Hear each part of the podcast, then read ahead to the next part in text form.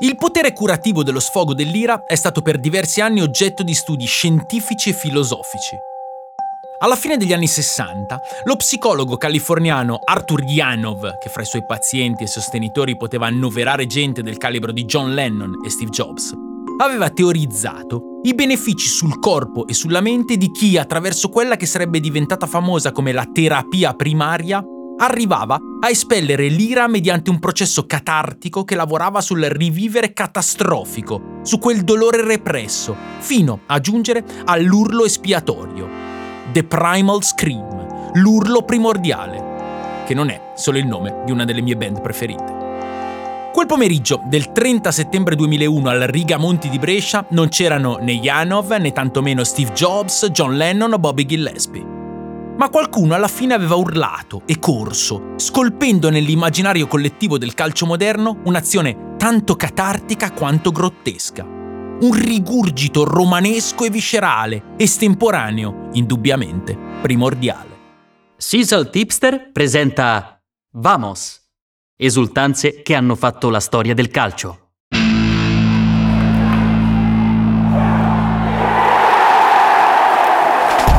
Io sono Stefano Borghi e questo è Vamos.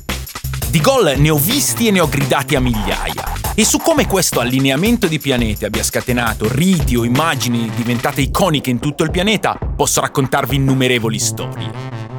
Si inizia dal momento culminante. Tutto nasce dal gol. E poi, da lì, vamos! Il cranio liscio di Pierluigi Collina, la sua presenza in campo e il suo temperamento si riconoscono in un batter d'occhio. Guardandolo dalla zona della sua panchina, Carlo Mazzone sapeva già cosa dire.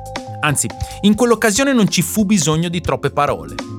Che gli toccasse una sacrosanta espulsione un uomo di quell'età e col suo curriculum sapeva giudicarlo da sé. E anche stavolta era pronto a prendersi le proprie responsabilità. Non ebbi bisogno di dire niente perché lui mi guardò e mi disse sì sì vado fuori, vado fuori, vado fuori, non c'è problema, vado fuori. E prese il tunnel e, e uscì dal, dal terreno di gioco. La dichiarazione di intenti è arrivata al minuto 30 della ripresa.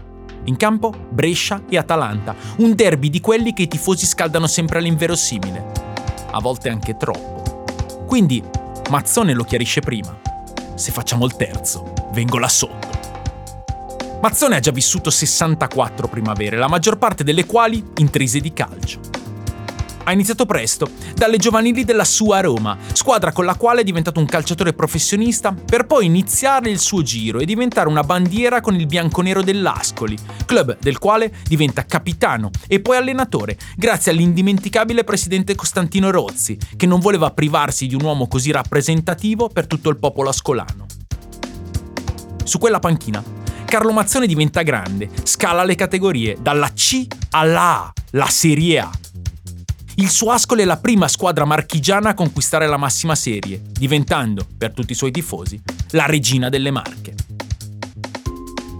È stato il suo trampolino, gli è valso una chiamata da Firenze, altre ambizioni, altri giocatori. Uno su tutti, Giancarlo Antonioni, un ventenne dal talento cristallino, che Mazzone fa capitano, togliendo la fascia al suo legittimo proprietario, Ennio Pellegrini. Lo chiamò da parte e gli chiese chi venisse a vederlo alle partite. Mio zio, rispose Pellegrini. E allora, in quella che è uno straordinario concentrato di sintesi e romanità, lui la chiuse così. A Ennio, non te la prenderai allora se il capitano lo faccio fare ad Antonioni. Vengono 50.000 persone a vederlo. Anche in questo caso, anche nel 2001, la storia di Mazzone si sta intrecciando con quella di un campione, uno dei più grandi numeri 10 della storia del calcio italiano, Roberto Baggio. Il Divin Codino, che ha scelto di giocare a Brescia anche e soprattutto per la presenza in panchina di Mazzone, ha segnato il primo gol della partita. Poi però l'Atalanta ne ha fatti 3 in meno di 20 minuti, chiudendo il primo tempo in doppio vantaggio. Chi era nello spogliatoio bresciano durante l'intervallo racconta di un mazzone non molto loquace e abbondantemente sarcastico. Vedete di fare peggio del primo tempo, mi raccomando, ha apostrofato riuscendo a toccare evidentemente, un'altra volta, le corde giuste. Perché nel secondo tempo l'aria è sensibilmente cambiata e Roby Baggio ha segnato anche il 2 a 3. Facendo perno sul difensore, Baggio protegge una sponda aerea di Glitare ruota su se stesso, batte Taibi da distanza ravvicinata e riapre tutto al minuto 75. Non solo riaccende la fiamma, la scatena. Quindi, se facciamo il terzo, vengo là sotto. Carletto si rivolge idealmente ai tifosi dell'Atalanta che lo hanno beccato e insultato per tutta la partita. Fu sul 3 a 1, dice il diretto interessato, che arrivò alle mie orecchie l'eco di cori sempre più forti e sempre più beceri, che mi trafissero il cuore come tante spine. Parole che non accettai quella domenica e che non potrei mai accettare da nessuno. Non era solo l'offesa nei miei confronti, era una cattiveria gratuita che mi colpiva negli affetti più profondi. L'Atalanta, agli ordini di Vavassori, fino a quel momento ha disatteso le ambizioni di inizio stagione. Zero punti e un solo gol fatto nelle prime tre partite, poi una vittoria di misura sul Verona, firmata da Cristiano Doni. Chiaramente, il contingente atalantino arrivato nella vicinissima e allo stesso tempo lontanissima Brescia pretende un cambio di marcia e gli odiati vicini di casa sono l'avversario perfetto per infilare la seconda vittoria e cambiare il flusso del campionato. Sembrava tutto apparecchiato per un trionfo, ma ora che manca un quarto d'ora alla fine, i tre punti sono sempre più incerti. Anche perché sul prato c'è un vero e proprio assalto. Il Brescia preme, staziona nella metacampo avversaria. I difensori della Dea annaspano. Però è quasi finita. I quattro minuti di recupero se ne sono praticamente andati, ma c'è un'ultima occasione. E questo è il momento in cui la promessa di Mazzone diventa profezia. È l'ultimo disperato pallone della partita, una punizione dal lato esterno dell'area di rigore. Sul pallone, Sava Sandir, Roberto Baggio. In area partono gli uno contro uno di quelli che si possono immaginare in un ruvido derby locale nell'epoca in cui il VAR non era ancora neanche un'idea. Ci si prende, si combatte, si evita lo sguardo di collina e si procede ai tipici colpi bassi da mischia dell'ultimo minuto. Il 10 batte e dà il giro al cross. La palla, telecomandata dal piede del divino, si alza come se volesse una benedizione celeste e poi plana, impicchiata, nella mischia. È diretta verso la porta. Il portiere non può vederla arrivare perché tutto è confusione e lotta selvaggia. Qualcuno la tocca, ma non si capisce bene e comunque non passerà alla storia. Il gol è di Budge e soprattutto è arrivato il momento della resa dei conti, del Primal Scream.